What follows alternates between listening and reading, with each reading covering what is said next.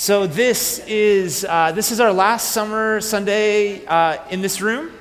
Um, as we kind of wind down the summer together, and as you know, we've been around round tables, just kind of processing and working through this Old Testament uh, book of Jonah. And we're gonna kind of have some concluding thoughts, kind of put bookends on this, uh, this book and what we've been wrestling through. And I know summer people are coming and going, so you may want to listen back.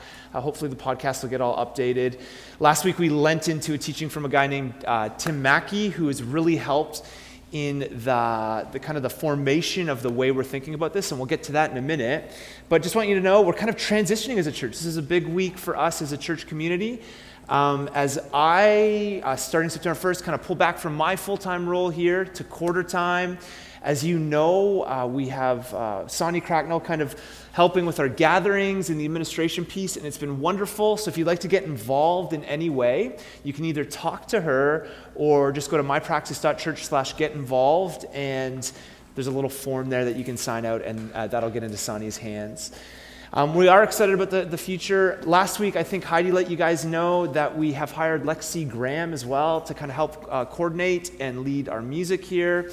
And really excited about the coming days as we kind of look into this, peer into the future of uh, Praxis Church, um, moving it from one person that kind of gets paid full time to a team of people that are going to care for us, which I actually think couple things is probably more beautiful than what we've maybe experienced in the past. And two is probably the be- one of the better postures for us as we look at the future. Not that uh, a full time pastor guy or gal is, is wrong or bad. There's wonder. That's great. It's great. But I'm, I am personally excited about the camaraderie that this isn't like Drew and Heather's thing. Um, we're moving kind of away from that. This is us. Uh, Praxis Church will rise and move forward, not on one person up on a stage, but all of us collectively working together. Are you with me? That's a good word right there. We should pray and go home on that one. That is the New Testament vision of the church. And there is elders, and there are deacons, obviously, in the church, and there's leaders. We see it play out. But what I notice when I rub shoulders with people outside our church community in this city that are Christians this is not as much a thing, right? We think, oh, I go to church for somebody to do something for me, and we're trying to flip it on its head more New Testament style to say, oh, baby, when you come and when you gather, and this is why we did the, the round table stuff, is like when we gather together, you and your voice and what you bring is just as important as anybody else. Are you with me, you out there? This is the church. Now, with that said, excited to kind of turn into that, this and excited in the coming days there's a couple postures we come from this, uh, a couple ways to come from this, and one is obviously we need people to help with the week to week kind of ongoings of the church. But I hope that as we kind of kick back in the fall here on September 11th, that all of us would just come with our lives open. And, you know, we have hosts that are on and we need that. But I just hope that you could come every single week with the mentality and mindset that you are a host you are opening your life up to the people around you. Sound good? So I'm excited about the, the turn here, and uh, thank you for your faithfulness through all this. And um, uh, we are excited about the fall season.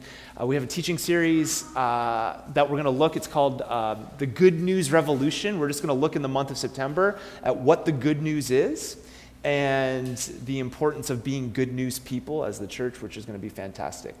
With that said, I want to just give a couple thoughts, ideas uh, as we wind down the book of Jonah. I know summer is hard because we're not here every single week, and I get it with vacation and coming and going.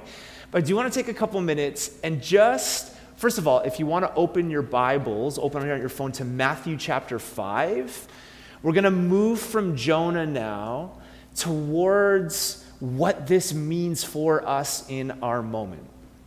Because one of the things that we've done, I think I've said to you guys, is we went through the book of Jonah about 10 years ago, and this was the posture of it. Jonah's a prophet of God. He was sent to go to these people. He didn't go. He was given a second chance. The whole city turned to God, and everything ended up amazing, and everybody clapped their hands, and it's good. You know, kind of the morality of like, we're called to be people that go to the city, and the city's going to turn, turn to God. And as I've engaged this more, this letter, I think it's been more appropriate than ever because that's actually not the point of the letter. point of the letter, the point of the book, sorry, is that Jonah is sitting, so the whole freaking city of Nineveh turns to God on Jonah's second chance. And we get a picture, and Tim Mackie did a great job last week. Jonah is sitting outside the city under a plant that would have kind of grown up over him in the ancient Near East. And he's outside the city of Nineveh, and you think he, he would be excited, right? This is your moment. Think your whole life as a prophet of Israel, prophet of God, is to bring this news that would bear to these people and hope that they would turn in repentance. And they do. And yet Jonah is sitting on the outside, a plant over him, and he is PO'd.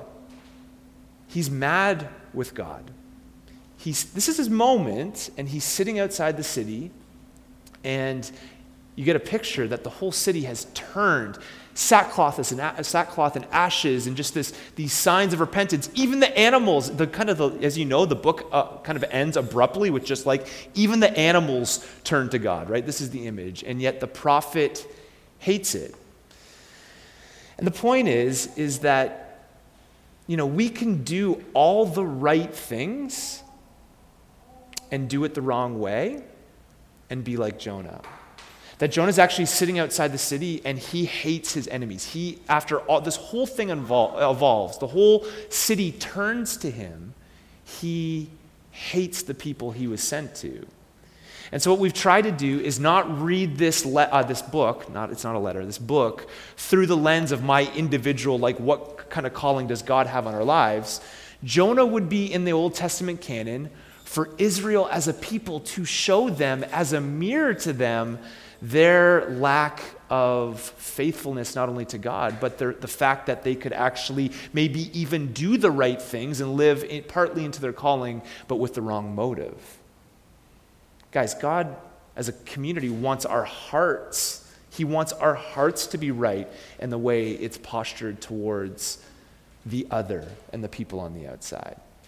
And so it's really hard because what we've done with Jonah, I see it all the time, not just in children's material, but I see this in like pop kind of culture, Christianity, is like we want this letter to be for, or this book to be for me individually, and it's a corporate mirror that's put up in front of us. You can't get this from like sitting at home this morning, you know, no, no matter how bold the scripture verse is, you know, Jeremiah 29 11 on the coffee cup. This is not about us as individuals, this is about us as the people of God. And what a better book and a better short story for us than now, with all the shifts in the church, all the things that are going on, um, to go, okay, are we going to be faithful in leaning into this? So you got Jonah sitting outside the city. He hates his enemies even after they turn to God. And this is a pattern. So much so that if you read in Matthew 5, this is Jesus, kind of his manifesto, his teaching on the mountain. It's called the Sermon on the Mount. Jesus gets into this. What he does is he actually gets up and he gives almost like antithesis, antithesis is the word, to some of the Old Testament laws. Jesus, the teacher and Messiah, has got on the scene and he is now reorienting people as they listen, his disciples, reorienting them towards a way of life. And there's even things in the Old Testament law that will be now kind of fulfilled through him. So there's this thing called um, as, as some of you know, the lex talionis in the Old Testament, which was literally the law of retaliation. It included both capital punishment, so life for life, and corporal punishment, tooth for tooth. This was in the Old Testament law. And so if you know Israel, this is the way they functioned around this type, these type of laws. And Jesus comes along and says, listen, you've heard that it's said, eye for eye, tooth for tooth, but I tell you, do not resist an evil person. And in this non-violent type of way, Jesus goes on and gives really like concrete examples. If anyone slaps you on the right cheek, turn the other cheek also. If anybody w- uh, wants to sue you and take your shoot, shirt, hand over your coat as well. If anyone forces you to go one mile, and this would happen in ancient Roman culture, you would go the extra mile with them. And so Jesus is giving kind of this non-resistant vision of love that his followers would actually act counter to Jonah right? So Jonah's in the Bible to remind us how bad of a dude he is.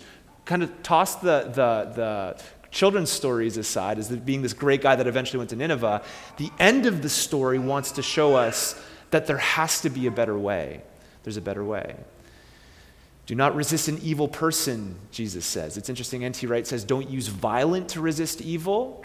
Be ready for an act of grace, is kind of the picture we get. So then you flip down, if you're in Matthew 5, this is what Jesus' expectation now of his followers would be. Read with me. It says this in verse 43 You have heard that it was said. So again, Jesus pointing back, he says, You've heard that it was said, brothers and sisters, Love your neighbor and hate your enemy. Now let's stop, let's stop right there. This is fascinating. This is like fascinating stuff because we know that Jesus here is quoting Leviticus 19 18 to love your neighbor as yourself. This was all through the Old Testament law. Somebody tell me, can somebody give me scripture and verse for where it says hate your enemy in the Old Testament law?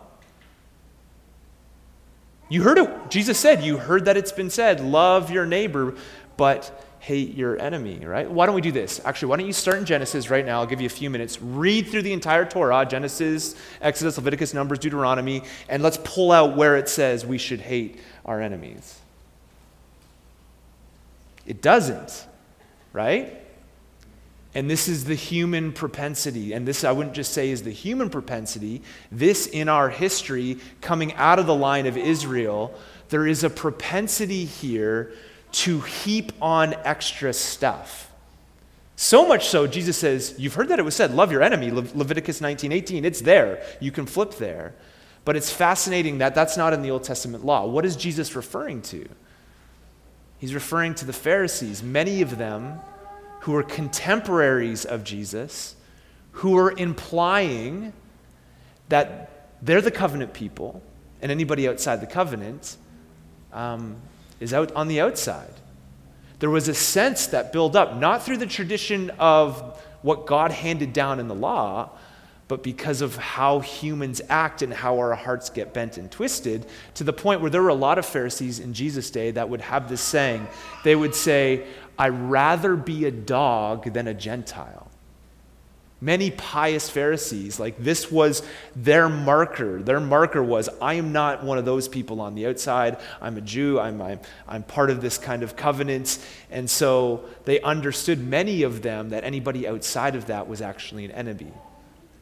It's funny, too, like even the, the perception in their minds and their hearts around neighbor very much understood, like they understood their neighbors to be those in the commonwealth, those within the covenant. So when they talked about neighbor, a lot of people in this, in this first century context would think of their Jewish brothers and sisters, right? In this context. Then Jesus comes along and uses a completely different word uh, in the Great Commandment for neighbor, which gives a picture that this community of people, these disciples, are not just to love people that they know within kind of their line, but it is this call to then love every single person they come in contact with. Jesus is disrupting some of the mindsets, and it's just fascinating to me that the whole hate your enemy thing is nowhere in the scripture.